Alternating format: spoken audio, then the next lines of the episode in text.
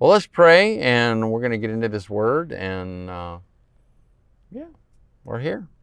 Father, thank you so much for the opportunity to teach your word, and thank you for giving us direction, and thank you for these that are here and those that are joining us online, and those that will come along later. And uh, I just pray that you'll open your word. I trust that you will.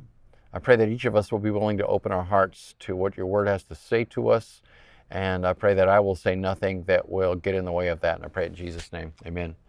So I'm going to go up to um, 1 Corinthians 2, verse 14. This is just three verses away from chapter 3. And uh, we're actually going to jump in uh, at verse 5. But before we do that, I'm going to make some comments about the previous passage. So I want you to kind of get the perspective here, right? So the Apostle Paul says, The natural person does not accept the things of the Spirit of God, for they are folly to him. So that's great. That word folly is moria. We get our word moron from that. You hear that word used, thrown around a lot today? You're a moron, right? It's exactly what Jesus was saying uh, when he said, you know, when you say to someone raka, right, which is empty head uh, then you're liable to judgment. And yet, people don't care, even Christians. Uh, so I made a comment. Um, there is a fellow that is running against Abbott, Governor Abbott. Yeah. So I understand people that are on the other side of the political aisle that oppose Governor Abbott. But there are people who think virtually the same who are supporting this fellow named Huffines. Well, I'm assuming this is the same guy that owns the car dealerships, who was a state senator for a while, and all he has to say are nasty things about the governor. And so I followed him for a short while until he, in the middle of the pandemic, he just started saying all these nasty things about the governor. And I was like, you know what? You just don't get it. The Democrats sweep into Congress and they're able to you know, promote huge legislation immediately. The, de- the Republicans were in power for two years. They had both houses and they had the presidency, and they accomplished nothing because they don't get along, right? So, you know, I just posted on this advertisement that came onto my site you're dividing the electorate all you're going to do is give a Democrat the opportunity to gain traction in the fall. Oh my goodness, you would have assumed I was the devil's spawn from some of these people, right? So, you know, typically you hear me opposing leftists. Um, this has nothing to do with Democrat Republican. This just has to do with uh, ideology and the tendency of leftists to be Marxists. Um, you would be surprised or maybe not be surprised that there are policies that I oppose, and I won't get into that here, uh, that Republicans promote. But nonetheless, um, yeah, it doesn't matter if it's people who are on the left side or the right side of the aisle ideologically, they're temperamentally the same. They don't deal in arguments. It's not a matter of having a discussion it is ad hominem attacks. Yeah. You're a moron. You're a fool. You don't get it. You're not part of the enlightened group like I am. So, translation, you found out that I'm not part of your tribe, and so you can't agree with anything that I say. In spite of the fact that some of these promoters of this Huffines fella would probably agree with 80% of what I would say. But heaven forbid that I would support Governor Abbott because I'm a moron right? Well, that's what this word is, right? Um, those those are political issues, right? Now, some of those political issues have significance for believers, um, but this is about the gospel. And the Apostle Paul says the person that's in the natural, that is tied into this world, doesn't get it at all. Everything you're saying when you're speaking about the Bible and spiritual things just sounds like foolishness to them. They're the ones that are going to call you a moron. They're not even able to understand it. It's not a matter of they won't, they can't. You have to be born again to even have a, an ability to perceive spiritual things, right? He says they're not able to understand because these things are spiritually discerned. Verse 15 The spiritual person judges all things, but is himself to be judged by no one. So, this is the idea of discernment, decision making. It's what you do every day. This is not the same way of using the word judged as Jesus was using it when he said, Do not judge or you'll be judged. That is seeking to find fault in someone. That's seeking to stand over someone. You make determinations every single day about right and wrong. That's judgment. That's discernment. That's uh, making determinations about life. Okay? You have to do that. And when you're dealing with other people, you have to make determinations about whether or not you're going to have a relationship with them based on how they act and how they talk. If people don't respect you, why have a relationship with them? You can still pray for them. You can give them an opportunity to come back at some, but if they're going to disrespect you, don't have a relationship with them. You don't need to deal with that. It's not even necessary, right? Now, that doesn't mean I cut them off, that I hate them, that I don't want to have a relationship at all. It means that in their current situation, the way that they're treating me, I am not going to enter into that kind of a discussion. So, going back to this little post that I did on Huffines, I haven't responded to any of these people. In fact, I wasn't even going to read the responses, you know, because then I'm going to be tempted to make arguments. And I've discovered that on Facebook that just doesn't work. So, yeah, I'm not doing that when it concerns the gospel and when it concerns uh, representing Jesus and Uh, you know uh, making a, a, healthy, clear apologetic for the gospel, then I'll do that. But I'm not going to deal with all that other stuff. So what we need to realize is that someone who doesn't have a spiritual rebirth, they haven't confessed Jesus as Lord, they're not going to get it. And you can argue with them and argue with them, and it's still not going to convince them because they've landed on an ideological plane that prevents them from any sort of willingness to enter into any kind of even objectivity. Uh, verse 15 of chapter 2 For who has understood the mind of the Lord so as to instruct him? The answer is nobody. But we have the mind of Christ. So, because we have the Holy Spirit, which, you know, I taught on extensively Sunday, or at least uh, used Romans Romans. Acts chapter 2 to teach on extensively Sunday. Um, we have access, we can tap into the mind of Christ. Now we get to chapter 3, which we started on last week. But I, brothers, could not address you as spiritual people, but as people of the flesh, as infants. Now remember, that's in the past tense. He's talking about when he first came to them, when they were fleshy, right? Uh, when they were of the natural. He said, I fed you with milk, not solid food, for you were not ready for it. And then he transitions into the now. And even now you're not ready. For you're still of the flesh. And remember, he uses a different word there that doesn't mean that they are isolated to the flesh, but that they've chosen to uh, characterize themselves that way. And I would say the majority of people who go to church are right there. They're still of the flesh. He says, For while there is jealousy and strife among you, are you not of the flesh and behaving only in a human way? Now, I like that. He says, only in a human way. Because when we have the Spirit, we are given access to the mind of Christ, and we have the ability to respond in a divine way, if you will, in a spiritual way, in a way that comes from God's inspiration. Verse 4 for when one says, I follow Paul, and another, I follow Apollos, are you not being merely human? Let's pause for a second. I didn't talk about Apollos last week. So, Paul, we know, uh, the apostle who was called by Jesus.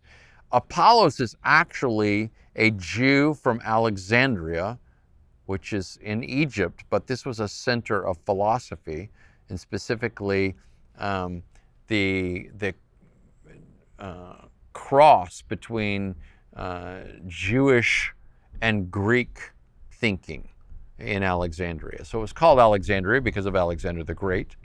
And um, uh, there was a great library there at one point before it all burned to the ground. And Uh, it was a, a center of learning in the ancient world that was widely respected. And so Apollos was from there. And even before he had fully received Jesus, or perhaps even received the Holy Spirit, he still had this very, very um, insightful, intellectual understanding of the gospel.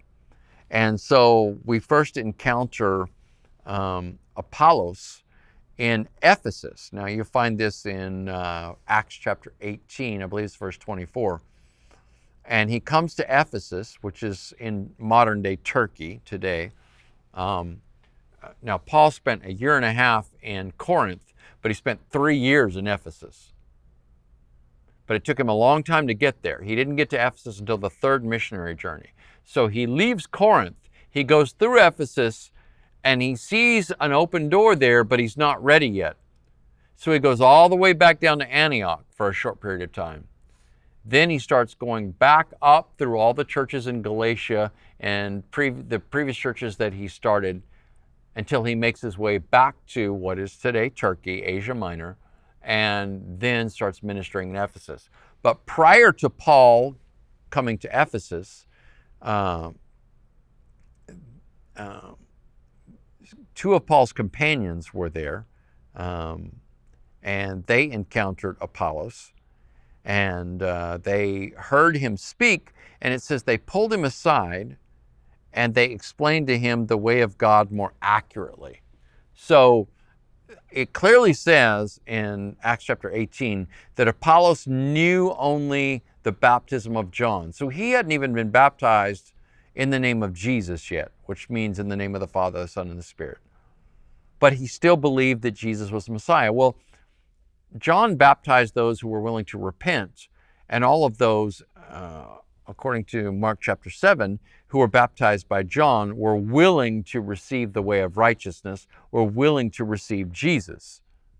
Those who were not were unwilling to receive Jesus, right? So the companions of Paul, of whom I speak, are uh, Aquila and Priscilla. They were also tent makers, and uh, they had been ejected from Rome uh, during a time when the Jews were thrown out of Rome and uh, they had come down to Corinth. Paul had encountered them in Corinth, and then they had gone to Ephesus. They, that is uh, Aquila and Priscilla, met Apollos. They gave him a more accurate understanding of the gospel. Now, honestly, it doesn't tell us, you know, was Apollos baptized in the name of Jesus? Uh, did he receive the Holy Spirit? I mean, we would assume that he did, but it doesn't say that explicitly. But he is a very, very powerful apologist for the gospel. And so while Paul is back in Antioch, Apollos goes to Corinth, right? And so he's a teacher there for a while. So he continues to support the work. So you see how there are these two giant intellects who are incredibly um, th- their background prepares them to be able to speak the truth and speak the scripture, who have gone to Corinth and who have made a powerful impression on the people. People have a tendency to be loyal to leaders.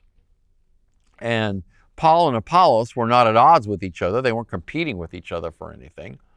But nonetheless, these people were using Paul and Apollos as a way of dividing from one another that was where they were getting their identity. Well, we see a lot of this identity loyalty going on today. In fact, political groups use that to gain traction, right? You know, I follow this particular uh, party um, or this particular ideology. Uh, and, uh, you know, we have these tribal loyalties that cause us to divide from one another when we shouldn't be dividing from one another if we're believers. And this is a case that I've made with Christians because Christians are very divided today. And it's because they're identifying out into the culture rather than identifying with the scripture and identifying with Christ. So you have those that are very strongly identifying with critical social justice. And they may be doing it for the best of reasons. but it's causing them to be divided from others who see the fault, the philosophical, ideological fault in critical social justice, even though they see that the intent of many people who are following it is good. And sadly, this is causing a divide even among so called evangelicals, that is, those who purportedly receive uh, the gospel, right? Verse 5, the Apostle Paul says, What is Apollos? What is Paul? Servants through whom you believed, as the Lord assigned to each. I planted. So Paul planted the church there. Apollos watered. So then Apollos comes along and he waters the seed that Paul has planted. But God gave the growth. So neither he who plants nor he who waters is anything, but only God who gives the growth. He who plants and he who waters are one, and each will receive his wages according to his labor. For we are God's fellow workers. You are God's field, God's building. So here's these two illustrations that he's going to use. He just talked about planting, so that's the field. And then he says, You're God's building. So now he's going to shift for the rest of the chapter and talk about uh, God's people as his temple. According to the grace given to me, like a skilled master builder, I laid a foundation and someone else is building upon it. Now, he's not talking about Apollos here. He's talking about other teachers that came in later, right? Let each one take care how he builds upon it. For no one can lay a foundation other than that which is laid, which is Jesus Christ. So Christ is the foundation, not some ideology, not some political philosophy, not some political party.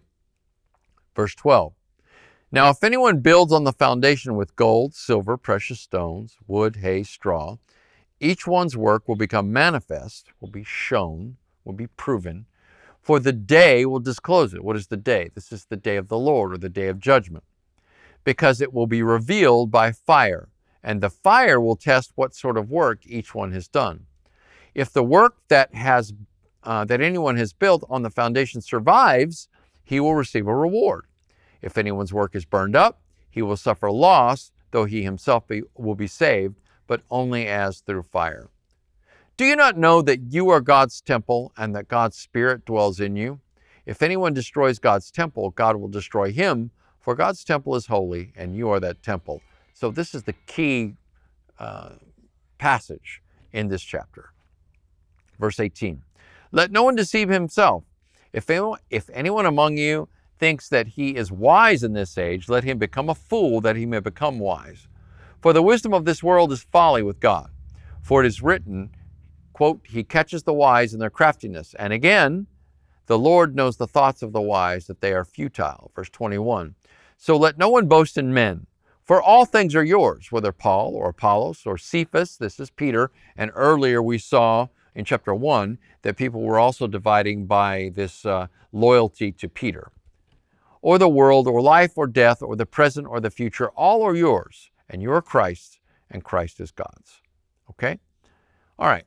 So now let's go, and I'll jump into my notes here. Um, all right. Let's go back. Um, this is commentary on verses 1 through 4 when I talked about the difference between the person that is fleshy versus the person that is fleshly, the person that is um, bound to the flesh and in the natural versus the person that simply appeals to the flesh and, and sets their mind to the flesh. The Apostle Paul said in verse 2, I fed you with milk, not solid food, for you, you were not ready for it. And even now you're not ready, for you are still of the flesh. So here is commentary that I had previously written in my notes that I just want to uh, relay to you. We who belong to Christ are not comprised of flesh alone. Indeed, most of those listening are likely believers and thus in the Spirit. Now, this is not a feeling, okay? If you have called on Christ to be Lord, then you have access to the Holy Spirit. How much the Holy Spirit controls you, or you allow Him to control you, is the determining factor as to whether you are filled with the Spirit. So the Spirit of God dwells in us. And if He doesn't, then we don't belong to Christ. That's Romans 8 9. As the most recent NIV translate, this is uh, the NIV uh, 2011 version, you have. This is uh, Romans 8 9 in the 2011 NIV. You, however, are not in the realm of the flesh. It's interesting it uses that, but are in the realm of the Spirit, if indeed the Spirit of God lives in you. And if anyone does not have the Spirit of Christ, they do not belong to Christ. So we're in that realm, we're in that domain of the Spirit. Now, if you're not, then you don't belong to Jesus. You don't have the Spirit. You're not saved. You need to call on the name of the Lord and be saved.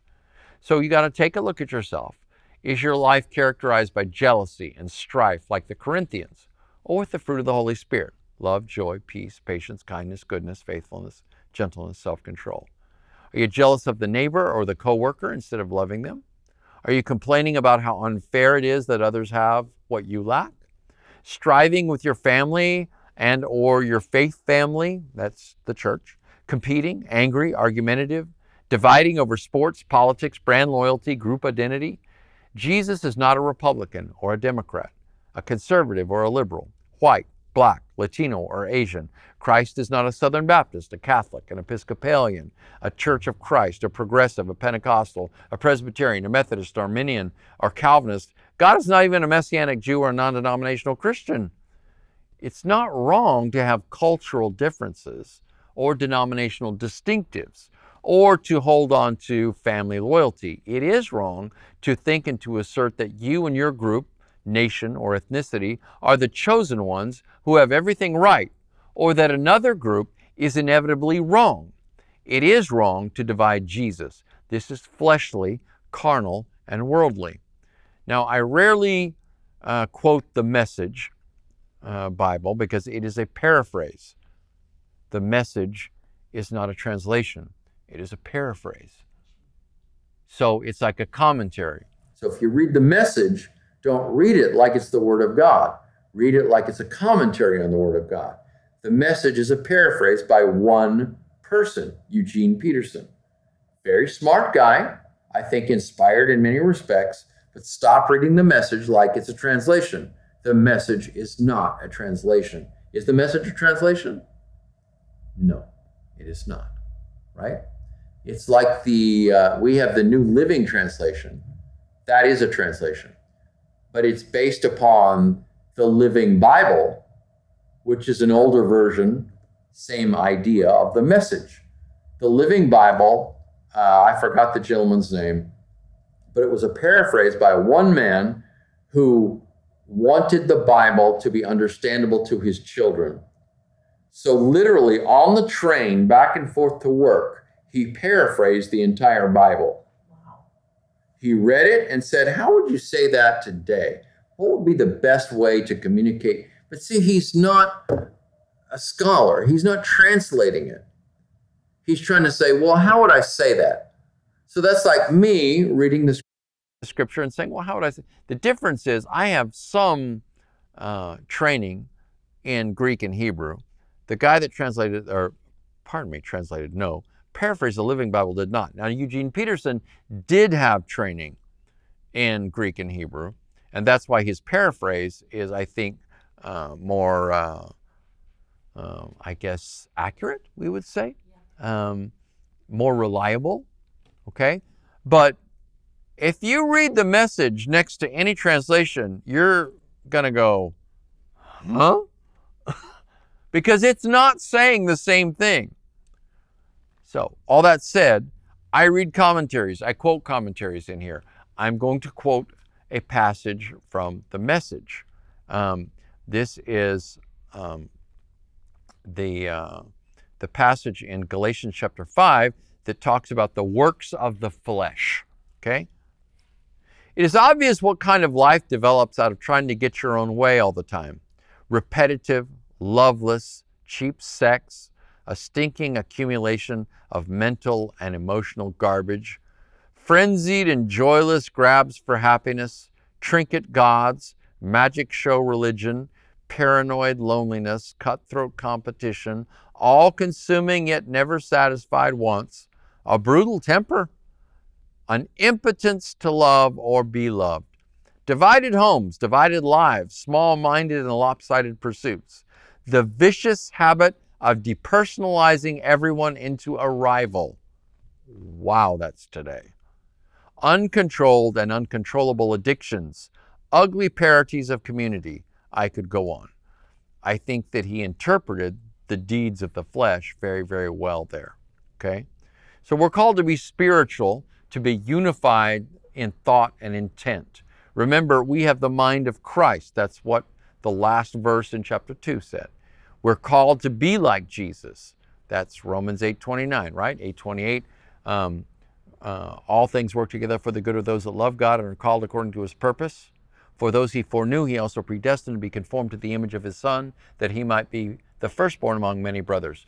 Those He predestined, He also um, those He foreknew, He also predestined to be conformed to the image of His Son. That's God's goal for you, for me to be like Jesus. We're called to be like Jesus. And that means to be selfless like Jesus was, right? Have this mind in you, which was also in Christ Jesus, who, although he uh, was in the form of God, did not regard equality with God as a thing to be grasped or held onto.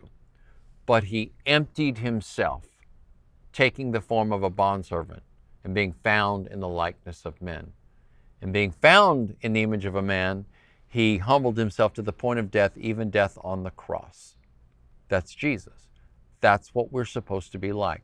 Because that whole passage, the so called kenotic passage, Greek kenosis means emptying, the self emptying passage, is there because the Apostle Paul said, have the same attitude, have the same mind. In our culture, we're taught to love ourselves and have self esteem. What does esteem mean? It means you raise yourself up. I need to have a sense of elevated self. That's incorrect. That's not scripture. That's not Christianity. I elevate Christ. I humble myself and I allow Him to raise me up at the proper time. That's a big difference than what we see today. So we're called to be holy as God is uh, holy. Uh, that's found in 1 Peter uh, chapter 1, verses 15 and 16, but it's quoting Leviticus. God says, you are, you are holy because I'm holy to his people. We're called to love our neighbor as ourselves and to love one another as Jesus loves us. And above all, we're called to love God with all we are, right? So Jesus said that's the greatest commandment. What then is Apollos? What is Paul? Servants through whom you believed, as the Lord assigned to each. I planted, Apollos watered, but God gave the growth. So neither he who plants nor he who waters is anything, but only God who gives the growth. He who plants and he who waters are one, and each will receive his wages according to his labor. For we are God's fellow workers, you are God's field, God's building. So, what's the significance of Christian leaders? Paul, Apollos, Cephas. A leader is a follower of Jesus and is not to gather an independent following. We're not to have this. So you have a, a large group of people today that will call themselves Calvinists. What does that mean? They follow John Calvin, the reformer from the 16th century. That's not biblical. I'm sorry. That's just not biblical. So, um, Methodists follow John Wesley actually, John Wesley, uh, the 17th century revivalist. And actually, many Methodists today would be cause for great consternation for John Wesley when it regards what they've chosen to embrace. Um, these men were godly men. Wesley didn't even want to start a denomination. He had people, he saw in the Church of England uh, this this callousness, this uh, lack of discipline. And so he started these groups, and these groups would meet on Sunday afternoons. Well, gradually that became groups that formed their own denomination, and, and you have Methodism. Um, but that's not the direction that Christ would take us, right? Uh, the Apollo, the Apostle Paul says it best in this very letter be imitators of me as I am of Christ. So that goes all the way to chapter 11, verse 1. So that doesn't mean that you don't follow a leader's um, direction as long as they're following Jesus. But your leader is Christ. Your teacher is the Holy Spirit. Your teacher is Christ. You're only getting that through a leader who is also seeking to follow Christ. And then in verse 5 of the chapter under consideration, Christian leaders are defined the way Jesus defined us as servants. What did he just say? Verse 5 What is Paul? Excuse me, what is Apollos? What is Paul? Servants. Who are we serving? Who am I serving? Well, I'm serving you, but fundamentally, and first of all, I'm serving Christ, right? Um, in verse 5, that's what we find. And then Jesus defined us as servants also. Um, this is Matthew 20, 25 through 28. But Jesus called them to him and said, You know the rulers of the Gentiles lord it over them, and their great ones exercise authority over them. It shall not be so among you. But whoever would be great among you must be your servant, and whoever would be first among you must be your slave. Even as the Son of Man came not to be served, but to serve and to give his life a ransom for many. There's the theme for that. The Son of Man. This is the Messiah this is the unique Son of God. And he did not come to be served, but to serve and then to give his life as a ransom for many. He's our model. That's who we follow, right? So we're not seeking to be leaders that others follow. And you see a lot of that. I, again, I've said this before. I think this is why social media is so popular. People want to gain followers. Even your so called friends are just people that follow you. And they give you one of these. And then we make a post or put a picture up there and are quickly looking to see, you know, who responded. And, you know, there are people that just like in high school that are popular. And everybody follows them around. Facebook is just high school extended. That's what it is, right? Uh, Commentator Leon Morris says this Servants translates diakonoi. This is where we get our term deacon, by the way. A term which originally meant a table waiter. It came to be used of lowly service generally, and in New Testament, it is often used of the service that any Christian should render to God. In time, it was applied to the one. It was applied to one of the regular orders of the ministry, the deacon, but this is not an example of that use. The term stresses the lowly character of preachers who would set servants, excuse me, who would set servants on pedestals? And that's rhetorical. Nobody would. The real work is done by God. Paul and Apollos are no, are no more than instruments through whom he does his work. These ministers could work only as the Lord gave to them. So a Christian leader exists to serve Christ by making disciples we introduce people to Christ by preaching the gospel and then baptize them. And then we teach students of Jesus, or I like uh, what Dallas Willard called disciples. He called them apprentices. Think of that. What's an apprentice? Somebody who is under a skilled person to learn their trade. We're apprentices of Jesus to become like him. That's what Jesus said. Right? He said this the disciple is there to become like his master. So that's what we're here to do. There's a list of offices in Ephesians 4, 1, uh, excuse me, 11 through 12. And the Apostle Paul teaches that these leaders are in place to edify and equip God's people to serve. Here it is. And he gave the apostles, the prophets, the evangelists, the shepherds, and teachers to equip the saints for the work of ministry for building up the body of Christ. So I'm here to equip you and serve as Christ did. The Son of Man did not come to be served, but to serve and give his life a ransom for many. Too often, people who come to church wish to be entitled rather than equipped. Ooh, ouch. I come to feel better about myself. I come to have a sense of entitlement reinforced. And so when you step on people's toes by giving admonition, they don't want to be there, right? The self centered want to feel good about their present lives instead of being challenged and enabled to live better lives. It's not about your best life now, it's about living your life for Jesus.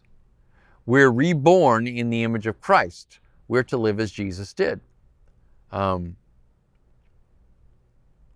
here's a here's the ESV translation that I quoted this just a moment ago from memory, and I assure you it wasn't ESV because I memorized it a long time ago, which was before ESV came out. ESV came out about the same year that the new NIV came out. Um, this is Philippians 2 4 through 7 in ESV. Let each of you look not only to his own interests, but also to the interests of others. Have this mind among yourselves, which is yours in Christ Jesus who, although he was in the form of God, did not count equality with God a thing to be grasped, but emptied himself by taking the form of a servant. So, the next thing the Apostle Paul does is he uses this illustration from farming.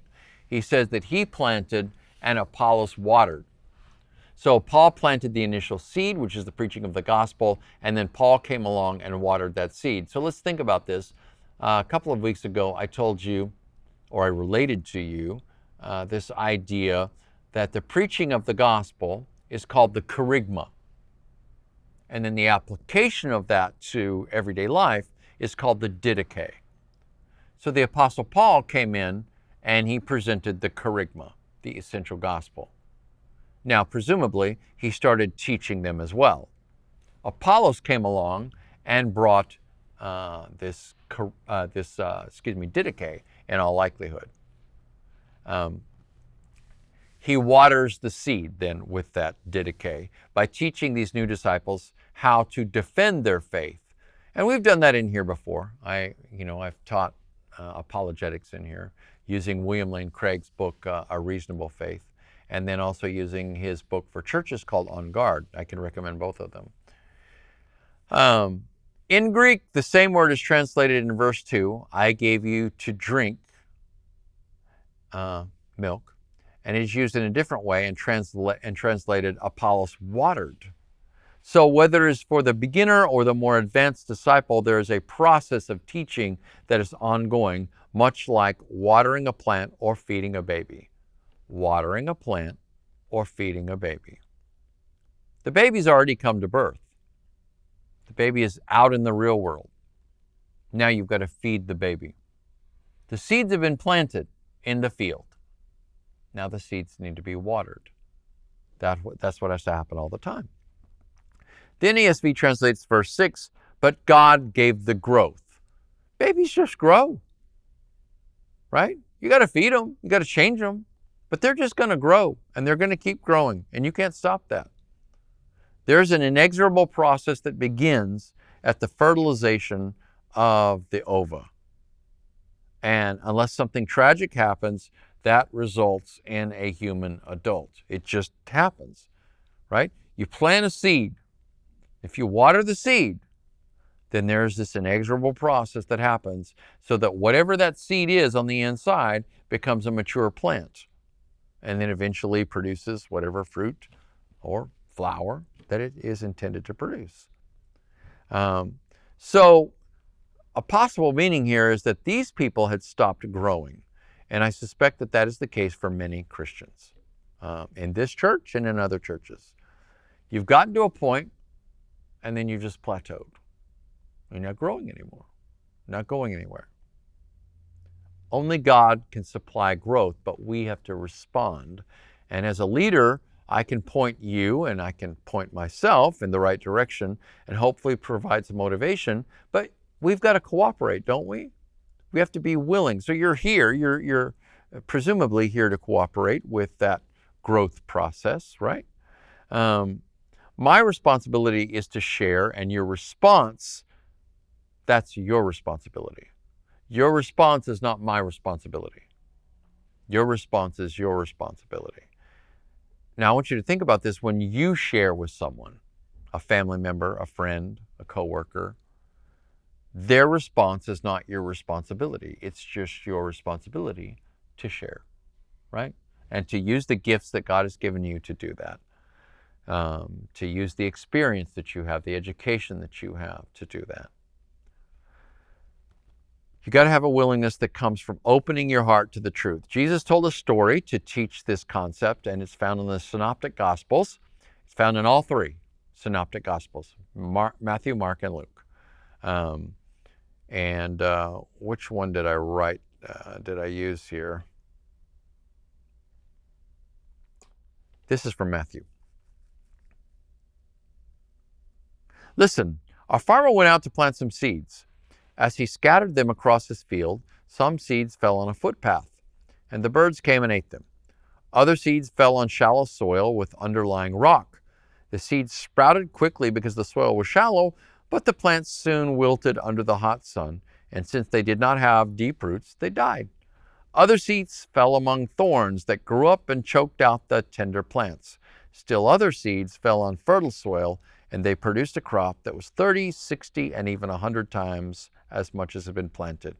Anyone with ears to hear should understand, should, excuse me, should listen and understand. Well, what does that mean? Well, here's Jesus. This is one of the, the few parables that Jesus fully interpreted. Now listen to the explanation of the parable about the farmer planting the seeds. The seed that fell on the footpath represents those that hear the message about the kingdom and don't understand it.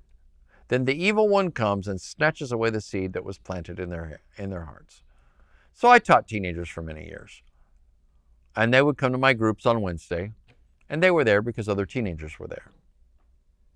And they would sit around on the floor, whether at the rock or at someone's house, and chit chat with each other and not pay a bit of attention.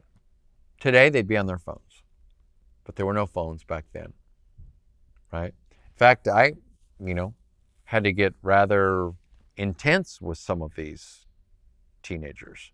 Uh, one of my former youth leaders posted a picture of a group that met at his house. And I hadn't thought about some of those teens in years and years and years. But there were two girls that were there. And I remember them. And they invited so many friends. So for all intents and purposes, it looked like, wow, they're really being evangelistic. Now, early on, when those two girls started coming, they were interested in the gospel. But that quickly faded. And so, pretty soon, I can remember the night that I really called them all on the carpet. It was the last night they ever attended anything. I am teaching at the Rock, and they are sitting with their friends in a circle talking to each other, not paying any attention to me at all. So I said, if this is what you're here to do, don't come. I don't need you here. You're not getting anything out of this. So they took the hint and they didn't come back. And that's sad. But that's the seed that falls on the path, right? Satan uses a myriad of distractions, and today it's these, it's, you know, appropriately, there was some sort of a, a sound just now. I don't know if it's from my computer or, you know, whatever it is. bring, bring, bring, you need to pay attention. All of these announcements and, you know, we, we just, notification, notification, notification. And what is it? It's a bunch of junk that we don't even need to hear about. You got to sort through all of this stuff because every time you load a new app, you've got a new, and it is distracting us. But you don't have to pay attention. You can go to notifications in your phone and turn them all off, right? You can turn your phone off when you come to church. I mean, we can choose to pay attention. So then there are the next group of people. Verse 20. The seed on the rocky soil represents those who hear the message and immediately receive it with joy. And I've seen this through years of youth ministry in particular. You know, this uh, emotional response right? Could be tears, it could be, you know, enthusiasm or whatever it is. But if it's just that, if it's just an emotional response and there's no real change, then this is what he says in verse 21 Since they don't have deep roots, they don't last long. They will fall away as soon as they have problems or are persecuted for believing God's word. So this is feelings over faith right? I confuse feelings with faith. But When different variables come in and challenge that, then I give up, right? This intensity. Verse 22 The seed that fell among the thorns represents those who hear, hear God's word, but all too quickly the message is crowded out by the worries of this life and the lure of wealth, so no fruit is produced. So the seed that falls in the rocky soil is feelings over faith. There's really there's no real faith. The seed that falls among the weeds is an attempt at faith but without repentance. I'm not willing to get out of that that those weeds, that patch of weeds, right? I still want to have the same friends around. I haven't used this illustration in many, many years, but it still sticks in my mind. I remember uh, when I was, I don't know, I might have been 19, 18, 19, maybe 20 at the most. And, uh, you know, I would talk to people about Jesus all the time. And um, I was at a very evangelistic church. That's why I came to faith in Christ. And I remember there was a young man that was there, and it seems to me he was invited by someone else. And uh, I witnessed to him, I shared the gospel with him, I prayed with him, prayed to receive Christ with him. And then I even gave him a ride home. We stopped at his house, and there were all of his relatives out in the front, and they were ready to have a big party. Somebody was bringing like a big old 12 pack of beer in, and, you know, long story short, he responded to the gospel, but he never came back. This is probably the majority of the people that came through House of Judgment. They were moved emotionally by what they saw. But we would call them and invite them to church and so forth. They, they weren't willing to change. You know, we want salvation, right? It's that old blues song. Everybody wants to go to heaven, but nobody wants to die. You know, nobody wants to repent. Nobody wants to change. Um, that's the seed that fell among the thorns. Verse 23 The seed that fell on good soil represents those who truly hear and understand God's word and produce a harvest of 30, 60, or even 100 times as much has been planted. So the soil is your heart. And the scripture says, above all else, guard your heart, for from it are the, is the wellspring of life, right? So life, the plant grows out of the soil. So you decide what you believe and you must live with the consequences of your faith or your unbelief. And I see this all the time. I see this with people that come to this church regularly. Are you paying attention to the scripture at all? Because you're posting an ideology that is diametrically opposed to scripture. You're making statements that are statements that, that are opposed to Christ and opposed to scripture. What are we doing here? Why are we here? Right? So um, we need to allow the Word of God, that seed, to get into our heart and to grow and to produce fruit. So that's the Apostle Paul. He said, The gospel is the seed of truth. Your heart is the soil. If the soil is hard, if the soil is rocky, if the soil is infested with weeds, then there's gonna be there's gonna be no fruit right? So you have to submit yourself to the plow, right? Um, soil can be hard, and then the plow has to go into the soil and turn it over so that the seed will go in. You've got to go in and do the work of saying, you know what, there's rocks here. I need to get these out. Okay? There's weeds here. I need to pull these up It's the process of repentance. Now, next he uses a uh, the example from the world of construction. The Apostle Paul sees himself as a master builder who's building a temple. And this temple is not made of bricks and mortar, but is comprised of human souls. And we could say that humans are the bricks and the Holy Spirit is the mortar that cements them together. Do you not know that I'm skipping down to verses 15 and 16? We're not going to have time to skip back up today uh, to verses uh, uh, 9 through 15, 14, uh, 10 through 14, but we'll do that next week. Do you not know that you are God's temple? Stop. Now, later, he says your body is a temple of the Holy Spirit.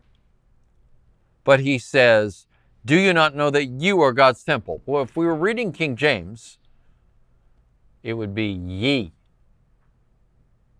Well, you're a southerner, aren't you? Do you not know that y'all are God's temple? Now you understand. It is second person plural. That's just left the English language. But Southerners are like, whatever.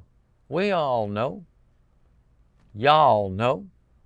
Do you not know? Do y'all not know that y'all are God's temple and that God's Spirit dwells in y'all?